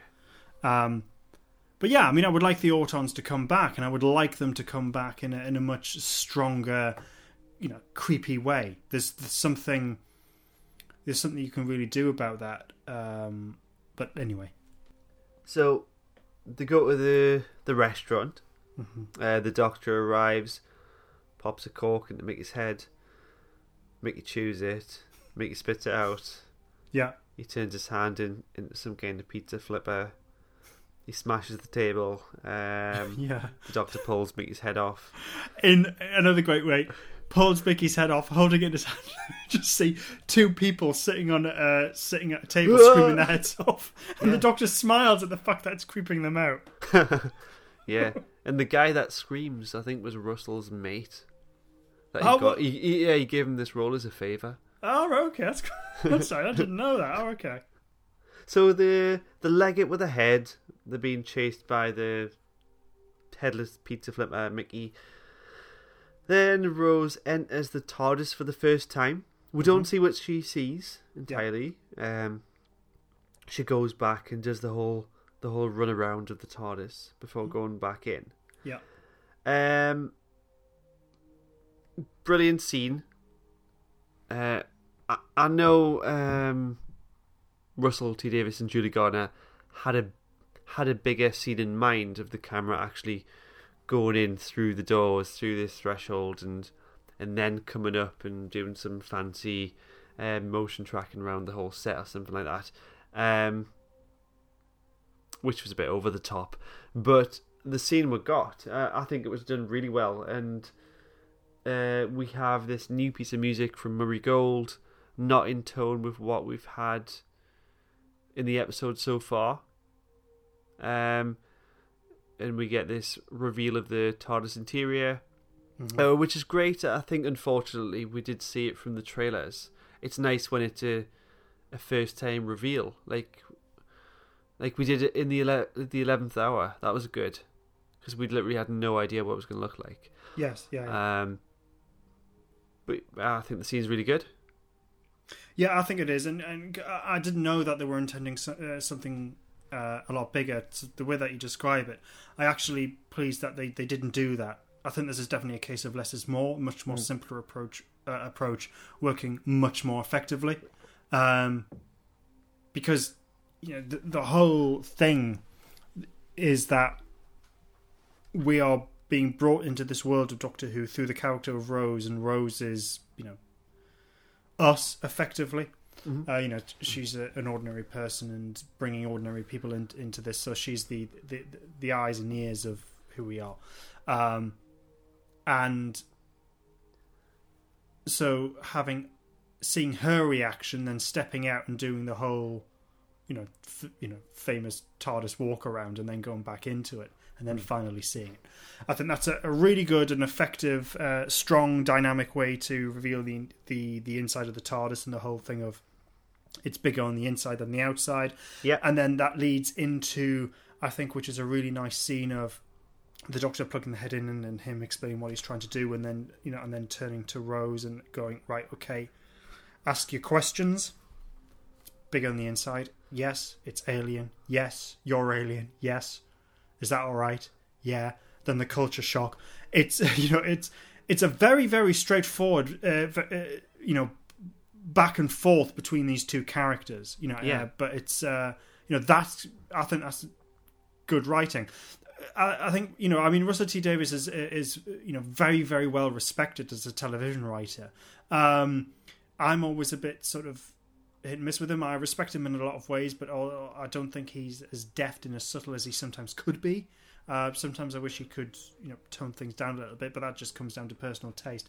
This is a case for me where I think uh, his um, very fast, uh, stripped down delivery works incredibly well. You know, a lot is being conveyed within um, as few words as possible. I mean, and in that moment, it's just basically you know someone asking a question, then saying yes, and that going backwards and forwards. So that's as stripped back as you can possibly take it, and it works incredibly well. And again, that's backed up, I think, you know, uh, with both actors, you know, delivering that incredibly well uh, also. So I, Yeah. I like the whole, I like that whole scene. I think it's very strong. I think they did. Uh, they were really lucky getting Billie Piper. I'm sure Mm. they did uh, make extensive casting, but it was a it was a risk. Yes, because I think she she had acted before, but nothing as big. And uh, I, I mean, uh, to remind people or to, uh, t- to let people know, when Billie Piper w- was was cast to appear in Rose, she was predominantly known for being a pop singer. And we're not talking, you know, great. I mean, popular.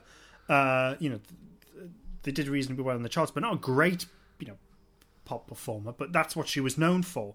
And I remember when it was announced that, um, you know, Christopher Eccleston was going to play, uh, play the Doctor, which was obviously a very deliberate decision of, you know, a well-respected, serious actor being cast in that. Got a lot of respect, but a lot of people had a lot of raised eyebrows, going, "Billie Piper, really?" And I remember having conversations with people at the time saying they'd never seen Doctor Who before, and they were kind of intrigued by it with all the uh, publicity that was happening. But they were saying, but Billie Piper, really, I think she's going to be awful. So I think a lot of people had that reaction, but uh, but very quickly, I think as soon as this episode was broadcast, changed their mind. Mean, you know, you know what? She's she's pretty much the the best thing in it. Uh, Yeah. So, so, so yeah, I, I totally agree with you. It it was a risk, given I think the the reputation that she that she had. And it really pays off when you get Mm. some of the the more emotional scenes as well Yeah. later in the later in the series. Mm-hmm. Yeah, yeah.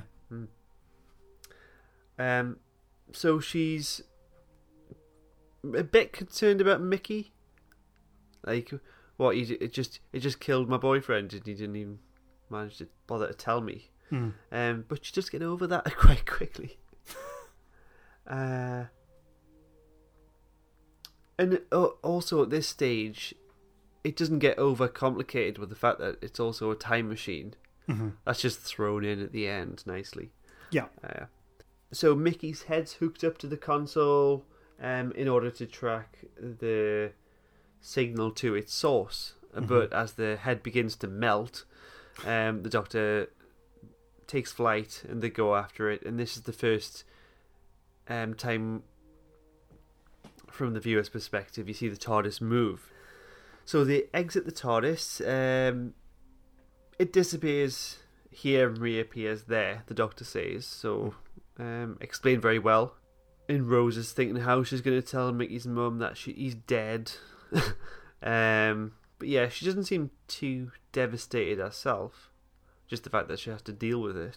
The Doctor explains why he has a northern accent. Yep, fair enough. yeah. And also why the TARDIS looks like a police box. Mhm. It got stuck that way. He explains how the Nestene's food stock, food plants were destroyed during the war. This is the first mention of the war. And he's also looking for a great big round transmitter. So Mhm. Rose notices the London Eye. She, you know, it's over there. Turn around. He doesn't quite see it at first, but then he does. Oh, isn't it hilarious? um, I don't mind it as such. So yeah, as you say, the, the way that it's done is that the doctor says that he's he's looking for a tan eye. They know that it's uh, that they're not too far from it. It's a, it'll be a big round thing. That Rose clocks that it's got to be the London Eye. Um, the doctor realizes Rose's reaction, turns around, looks Oh, back at Rose yeah. again, turns around again, looks back at he does it three times. Now i think it's you know it's it's a nice little obvious joke to do but i think they re it's it's sort of like almost bordering on um Chucklevision type uh delivery of the joke. You know you got the joke but you you know you you do it so much where you really overkill it. I think if the doctor did it twice clocked it then fine move on. But the fact he does it three times then Mm. clocks it on the fourth um mm, stretching it just a little bit too much and I th- and that goes into the thing as well. The show, the show is. I think this episode. I mean, I, I would have much preferred it, and I think it would have been much more stronger if they they really delved, you know, really went to town a little bit with um, with the humor, um, with the atmosphere of it. But they go in the the the opposite direction and be a bit more light with it. Is what Yeah. they want to do. Fair enough. Um, Tough balance. it, it is, and you know, I suppose when you're introducing someone to a show, maybe going in this direct, you know, tonally in this direction is probably the safer bet. Um, so I can kind of see it up to a point, but I think, but then at the same time, I think that they overplay it a bit too much. It's like tone it down a little bit, please. You know, have some subtlety. You know, you, you can be subtle. Um, but then I think uh, going into, as I said, I know RTD is you know very well respected and uh, clearly very talented writer, as we know, and he's done uh, amazing stuff. Uh, but in terms of Doctor Who, I wish he toned it down a little bit. But he's not the only writer who I would say this for. I mean, I, I do Yeah. prefer a little bit more. I mean, I think this is one of the reasons why I much prefer classic Doctor Who because I think it it, it could be a bit more um, subtle. Mhm. Um, I mean, not always. I mean, I wouldn't describe Time and the Rani as a particularly subtle story, but but you know what I mean. It it, it could it, it tended to be that was the overall approach. Whereas I think uh, modern Doctor Who doesn't tend to do that an awful lot, and I think you know, and I, I think this this overtelling of of the joke of the Doctor not spotting the London Eye, you know, doing the thing three times, then clocking it on the fourth is um, mm, tone it down a little bit, please. Yeah, and I think that's a bit of a re- recurring problem as well Yeah. through the years on the show as well. Mm, Mm. Um, but yeah, Chucklevision. That was a good show. you said. Yeah. Uh, are they both? Are they, have they both died? Oh. Just one Um, of them. I don't know. I did read a few years ago. Um, one of them, some guy had knocked on his door. So he opens the door, and the guy uh, knocks him out. right. That, The that was guy- real. Yeah, and the guy who knocked him out apparently his his wife had um, said she'd been sleeping with him. One of the Chuckle brothers. I think she was just trying to. They were probably fighting or something, and she was just trying to wind up a a partner. And he, he, he took it seriously, and he went and knocked him out. Um, well, well, well, I mean, in all fair, I mean, it's not a particularly funny joke. So yeah, Yeah. I can get it. No, um, only one of them's uh, one of them's died. Right, Uh, okay. died 2018, I think. So anyway, Ah, right. for, for any listeners who may be completely lost on what the hell we're talking about, um, Chucklevision was a um, children's sitcom. Went for a went- while. It went on for a long, Long long time. time. It was presented by what were called the Chuckle Brothers. I mean, they were real brothers. Uh, and yeah, it was a children's sitcom from. Hang on. Yeah, it went on for an awfully long time. I think it started in the late 80s and. And probably the early noughties. It No, went on. For, late nineties. well, origin. Wow, okay, so. Uh, each episode was 20 minutes long. It went on 87 to 89, then 91 to 2001, Yeah. Do you know uh, Russell? Russell Then- actually wrote one. then t- and then 2002 to 2009. Yeah. No, I didn't. I didn't know he wrote one. No. It was a. He said it was an awful experience. Um, he found it. He found the humor really hard to write, and the pressure of the deadline. He said it was like bleeding out of the, out of his eyeballs. Oh. Oh no, I didn't know that. Yeah. I've learned something. Yeah. Oh no, hang on, wait a sec. Right, okay. I've come across this uh, Instagram feed. This was November last year, 2021, and he said, um, "I." So he's referring to Paul and Barry, the, the the brothers. I knew them when they were the Chucklehounds. My God, this was hard work. I was commissioned for three episodes and thought it would be easy. To me, to you, bit of slapstick done. Oh no. One episode was okay, but then you're emptied every bit of slapstick in your head. So two was difficult, and by the end of episode three, I was bleeding from the eyes, which is what you were referring to before, Yeah. Rob. To me, to effing you, I was so late with the script, I gave it in handwritten. Um, great writers like John Sale and Roy Apps wrote tons of episodes. They are geniuses, but still, Paul and Barry were lovely, and I'm proud to be part of an institution. Plus, Chuckle is, Chuckle is a universal language. I got repeat fees from Ug- Uganda for years. Oh, okay. Think you could write it? No, it's like it's like well, maybe an episode because it's like it's like what RTD said in there. You know, uh, you know, a bit of slapstick with "to me, to you," which was the the uh, the, the show's catchphrase, uh, and you know, twenty minutes, and yeah, you would you you would tend to repeat, you know, drag the the, the you know the, the joke out for five minutes, so you've got quite a bit of running time out of one of the jokes. So maybe you you know you could um, you know come up with a with a scenario. I mean, it was sort of like a dumbed down version of Laurel and Hardy. Really, is probably the way to describe it. Um, and I know that sounds disparaging, but I mean, it was a kids' slapstick sitcom, and it was immensely popular. It went on for years, and you know, there's nothing wrong with that. But I think for anyone who may not be, you know, aware of it, that's probably sort of like a uh, a children's dumbed down version of Laurel and Hardy is probably the way I describe it. So if you can, you know, you'd come up with a scenario, you know, get the brothers into, um, you know, to do a job and then run with it. Usually, you know, I think you would tend to think of, you know, get them to do something physical. I mean, the obvi- the obvious one would probably, you know, the, the famous Laurel and Hardy one. I think it's called the musical box. You know, the one where they they're trying to push the, the deliver the piano. Yeah, and it's up a hill. You know, you could you know, basically rip off that. To me, to you, and then you know. I mean, just you know, I'm not. I mean, you didn't ask me to come up with something original. you know, cobble, cobble something together, possibly. But yeah, So back to Rose. yeah. So we get a, a bit more fast-paced music as the pair run around, and they find a way into the underground. Um, there's a vat of plastic. The Nestene consciousness. Um, and uh, the Nestene consciousness we've seen before. That would be the big octopus in the tank. Mhm. Uh, so it doesn't really bear resemblance, but it is just plastic. You know, why would it look like an octopus? What's your thoughts on the the look of it? It's crap. It's crap. It's a bit of a, bit of a melty face with um bit of a monstrous Nick Briggs voice. hmm Yeah. Uh, I mean, this isn't just a case of CGI that's dated. It looked bad at the time. hmm You know, so if anyone, you know, just to put in, you know, context, if anyone's thinking you're being a bit harsh, it was CGI that looked decent in 2005. No, it didn't.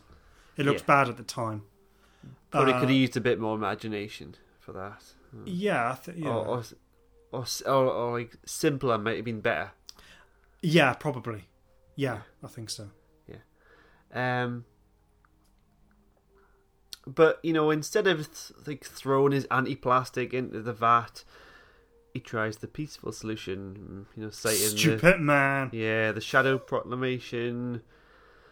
Um, Rose finds Mickey. He's still alive. Um, she says, "You're stinking," and he takes a whiff of his jacket, probably because he's been in the bin.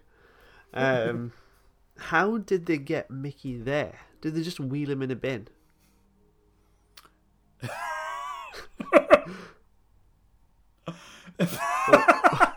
Yeah. Or did the Autons drive like a, a bin van? I was going to say they describe themselves as binmen. yeah, bin man. Yeah. Yeah, I guess so. Yeah. Fair enough. So the Doctor's been rumbled. The Finder's anti-plastic. They also have it have his TARDIS. Um, we get some mentions of the war uh, you know, during the war, and the Doctor fought in it. He couldn't save their world, so out- out of fear, the Nestene begins their invasion straight away. So Jackie Taylor's out shopping. Um, and so reluctantly is Clive. He says, "What? What's the point in a spreadsheet if you're going to spend summer money in winter months, or vice versa?" So, yeah. No wonder she was shocked. She was like annoyed when he didn't die. the shop window dummies come to life. Uh, Is this the first time we've ever seen them physically smash the windows? Protest against the announcement that Doctor Oh, for God's sake, what the hell's going on? I thought you were blowing your nose. No, for some reason, uh, Twitter decided to stop playing Doctor in Distress, that clip I played before. Shut up, Shut up. stupid phone. Sorry, Rob, what were we saying? I don't know. Oh, um, so the smash through the shop windows. Is this the first time we've physically seen them smash the windows? Yes. Yeah, because usually we just hear it off screen. Um, Clive is shot at this point, right in front of his wife and children. Mhm. Um, and a, a lot of people are getting killed actually. So, and outside, three brides line up to execute Jackie. yeah. She just stands there screaming and cowering. Would you cower or would you run? I'd run. Run. Yeah. This has actually happened to you before, though, hasn't it? Has it? What? You you got you got a fright by someone who you thought was a dummy. No, no, I frightened somebody. Yeah, no. What happened was, um, I was. It, it was near the it was near the entrance to to Marks and Spencer, and I arranged to to meet somebody there, and um, the, near the entrance they had all these tables and mannequins, and there was a bit of the table where I just sat there waiting for you know waiting for uh, waiting for my friend to turn. Yeah, why not? I'll just sit Yeah. motionless by these mannequins. No, the thing is, so I just sat there because you know I it was because I think they texted me saying they're going to be uh, they're going to be a bit later and uh, than they planned. So I was like, well, I'm not going to stand here like a lemon. I'll just sit over there out of the way. So uh, I'm sitting there and uh, you know I'm just you know kind of staring at the the entrance, waiting for them to come. But I think you know I, I probably am quite still uh, and motionless. And then I then went to turn in case they because there's a back entrance which they could have come and they could have been approaching from that way. So I'm looking at the main entrance and then I go to turn to look at the other direction that my friend could be coming on. At the same time, a woman's a woman's walking past me. She freaks out. no, What- honestly, what, was your initial thought? don't know. I was just like, I, I just, I, I apologized, and she went, "No." She went, "I thought you were one of the dummies moving." I went, "No, no, it's fine." She had, had a bit of a laugh on it, but she was really panic stricken, and you know, finally realized the mistake, and then sort of just sorted off. But yeah, she honestly thought she thought that one of the shop window dummies had come to life. Honestly, Yeah. she, she, I'm sure she screamed, but yeah, she, she was genuinely scared. Yeah. Ah, funny times. Yeah. so, in other words, I was once mistaken for an auton. So Rose finds the courage to fight. She does some chain swinging around. Um, she kicks the anti-plastic into the vat. I Mhm. think. Yeah. Um, it works. Mhm. So they all escape in the TARDIS, and somehow everything just blows up out of nowhere. Yeah, it doesn't. It doesn't really make an awful lot of sense. Don't think about it. It's explosions and it looks nice. Yeah.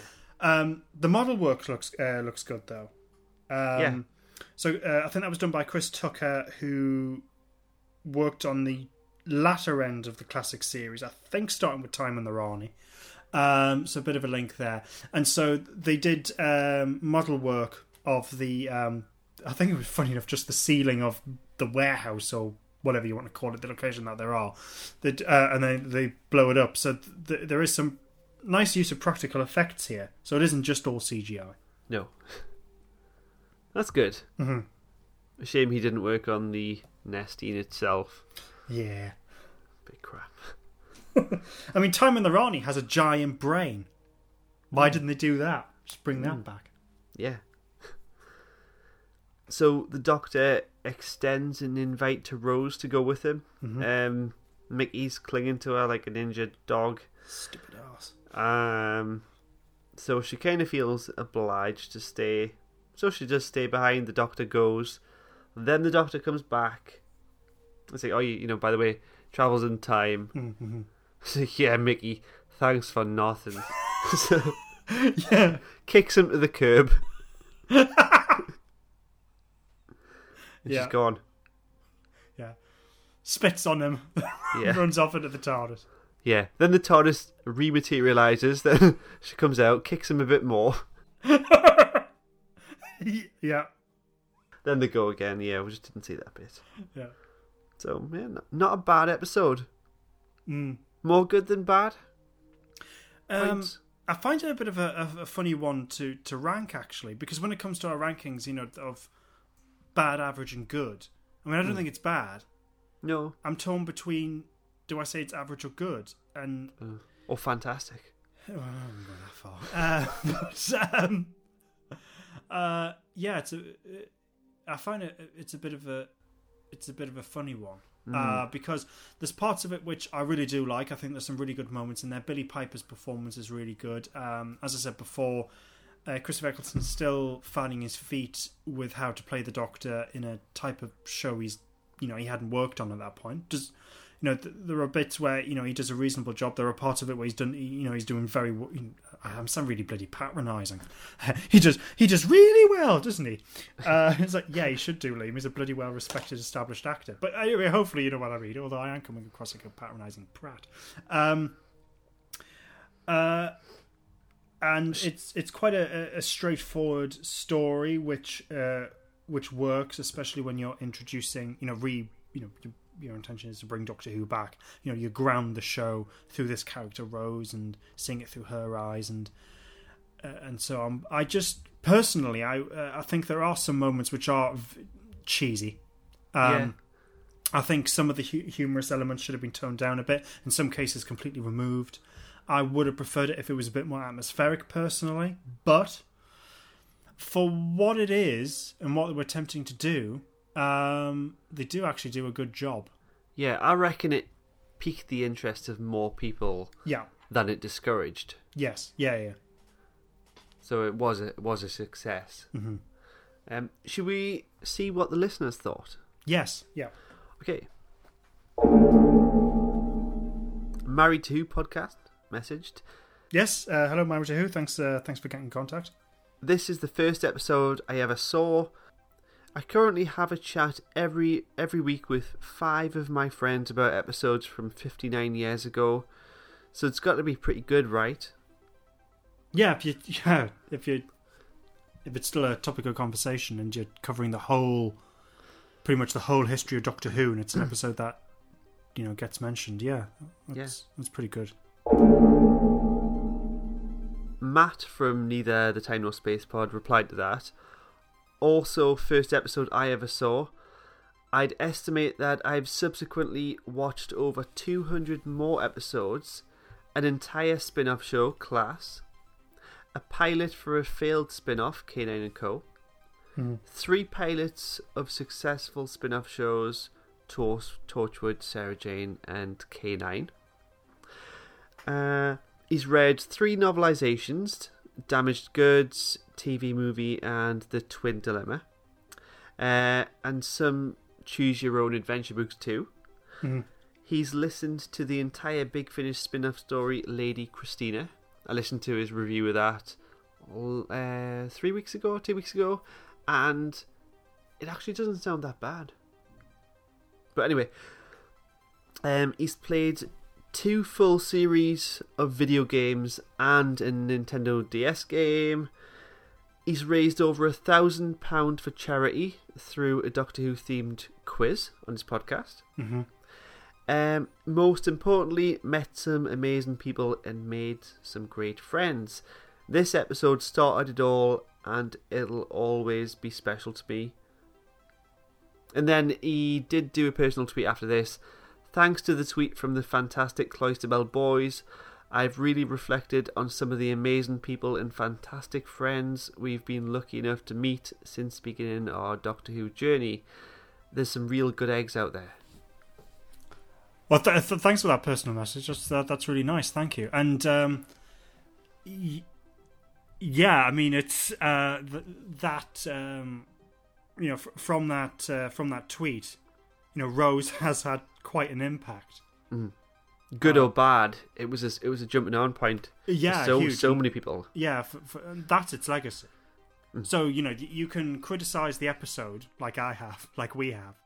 Um, We wouldn't for- be for here all- without it, probably. yeah for, for all the good and bad and really the, the, the positives that will probably come out of it are you know far exceed anything Mhm. um yeah Yes, it's had a good legacy. yeah a damn good one yeah that's really good Harry from Who Can Convince You said, I remember sat in, my, sat in my nan's after waiting for what felt like an eternity since it was announced.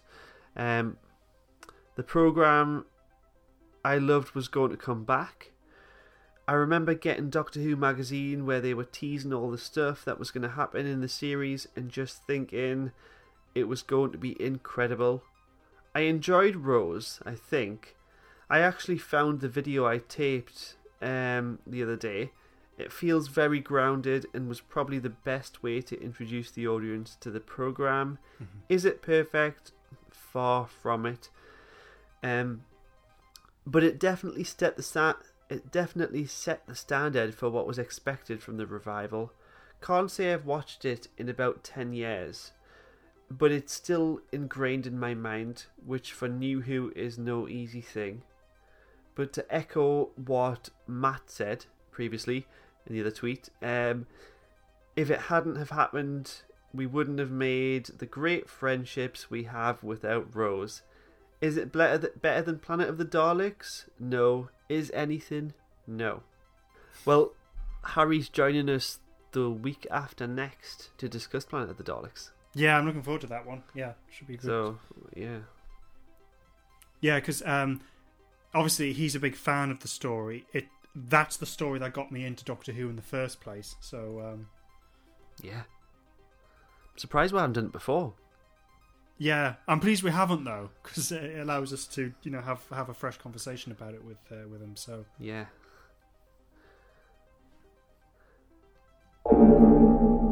Alexander Grogan said, The story that started my love of Doctor Who, the performances were phenomenal, and this started the trip of a lifetime. Sean, the Mondasian Cyberman, said, Great way to introduce the revival, sets up the characters of the Ninth Doctor and Rose nicely, and gives a hugely enjoyable story concerning the Autons and the Nestene consciousness. The tone hasn't quite been nailed yet, with the burping bin and the Auton Mickey. Yeah. Yeah, yeah, yeah. Uh, being a bit too silly. But overall, there could not have been a better way to launch the 2005 revival. So yeah, it's not perfect, but uh, it is an important um, starting point. Yeah. Yes, yeah, yeah. Sonia said, It was the first episode I ever saw, and I instantly fell in love. Eccleston is still my favourite Doctor. It introduced me to my now favourite show. Good, good. Yep, he's a lot of people's first Doctor. Mm-hmm. Marie said, My good friend showed me the first episode nine years ago. We watched it together. I was kind of meh about it, but um, interested enough to start the second ep after he left. It's been a, it's been all whirlwind and flash since then. now I'm royalty in the Marty McLean Hall of Fame, which is over on Matt's podcast. Yeah. Not everyone's a member of the Marty McLean Hall of Fame. It's quite an exclusive club. All right, okay. So yeah, thanks for getting in touch. Uh, remember to get in touch next week. Um, Lee will be revealing in a few minutes what the hell we're going to talk about next week. I've literally got no idea. Um, we did a poll. How would you rate Rose? Of the 14 people that voted, the majority being 64.3%, said it was fantastic. 35%, 35.7% said average. No one thought it was bad, Liam. Mm-hmm. Oh, well, that's good. Yeah, fantastic. As a conclusion, it's not perfect, but it's got this amazing legacy of um, introducing people to the show, Mm-hmm. reintroducing the show to television, which is still going. Yes, yeah, and yeah. still still trying to reinvent itself as well. Mm-hmm. Um, it's a good thing. Yeah. And um, he's Christopher Eccleston's fondly remembered as well. He's he's one of the names to always bring back, and the fact that he's reluctant to do that only probably f- fuels people's desire more. Yeah. you got any afterthoughts? I think I've said, you know, I'll just be repeating myself. I think I said everything that I want to with it, and I think I concur with a lot of people with which is that it's not perfect, but you know that you know there are good, great things about it. In terms of giving it a score, I'm going to have my cake and eat it because I'm going to give it two scores. Um, What? yeah, I know. Hang on. Hopefully, this will make sense. Right from from a personal perspective, in terms of my own taste, I think it's average. Um, you know, it's it's as I said, th- th- there are good moments in here. There are the wonderful moments of dialogue married up with good performances, but I think there are cheesy moments and moments that don't quite work. It's not perfect. So for me, overall, the whole thing, I'd probably rank it average due to my personal taste. But but um, having said that, though, for what it wanted to do, what it wanted to stab, uh, establish, how it did it, uh, it did it well. Uh, it got people interested in the show. What it's about and how it does it, it, it is actually quite, you know, it's very well executed. And as we, we've heard from from listeners' responses, you know, that it's had a huge positive legacy. Um, so I want to give it good as well. so from a personal perspective, in terms of my own taste, average, but also recognizing the fact that you know th- there's actually a lot of positives to take from it, in of Yeah. itself, but also its legacy. Yeah. Yeah, I'm feeling the same. I think I'd give it an average. Um, maybe on its own merit for its legacy, maybe maybe a fantastic. But I'd like to. I'd, I'd, I would like to give series one as a whole a fantastic rating. Well, I, th- I know I've got it wrong because uh, the two letters that I got before, they're still in the same place. Oh, I thought Uh. it was Khalid. is that your guess? Do you want that submitted for guess number two? Yeah, go on. Okay, so uh, it can't be coloured because there's no K. The A in the wrong place. Uh-huh.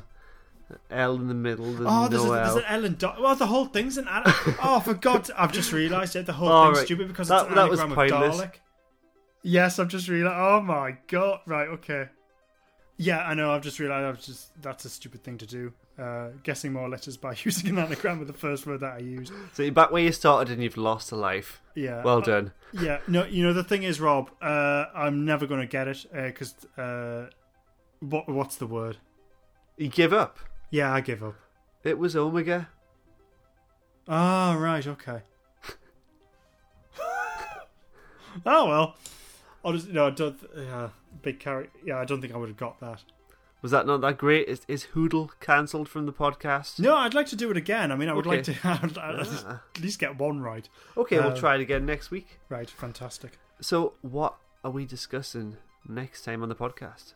The next uh, Doctor Who story is we're going back to the Jon Pertwee era, and it's Terror of the Autons. Great. Yeah. All right, okay. Um, just going to say uh, bye, everyone. Uh, unfortunately, we're having technical uh, difficulties. Uh, Rob's uh, recording is, is conking out a little bit, but uh, he says bye. I can still hear him, but you won't be able to because of the recording situation. Um, so, goodbye from, from both of us. Thank you very much for listening, and goodbye for now. And as I said, next week we'll be discussing Terror of the Autons.